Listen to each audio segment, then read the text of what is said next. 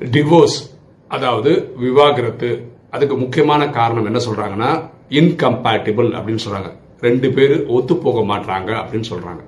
உண்மை என்னென்ன உலகத்தில் இருக்கிற ஒவ்வொரு ஆணும் ஒவ்வொரு பெண்ணும் யூனிக் ஓகே எந்த ரெண்டு பேரும் ஒரே மாதிரி சிந்திக்கிறது இல்லை செயல்படுறது கிடையாது. அப்படி பார்க்கும்போது உலகத்தில் இருக்கிற எல்லா திருமணங்களும் என்ன இருக்கணும் டிவோர்ஸில் தான் போய் முடிச்சிருக்கணும் ஆனால் அப்படியும் நடக்கிறது கிடையாது.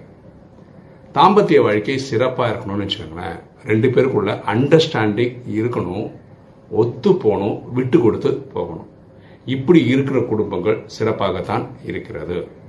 எண்ணம் போல் வாழ்வு.